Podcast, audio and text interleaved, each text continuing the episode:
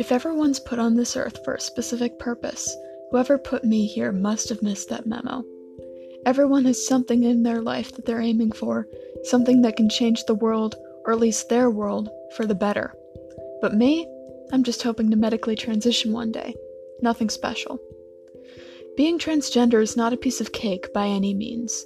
That's why I've started this podcast to commiserate, to find people out there who might feel the same way as me, to let people know, you know, that they are not alone. Welcome to the Diary of a Trans Man.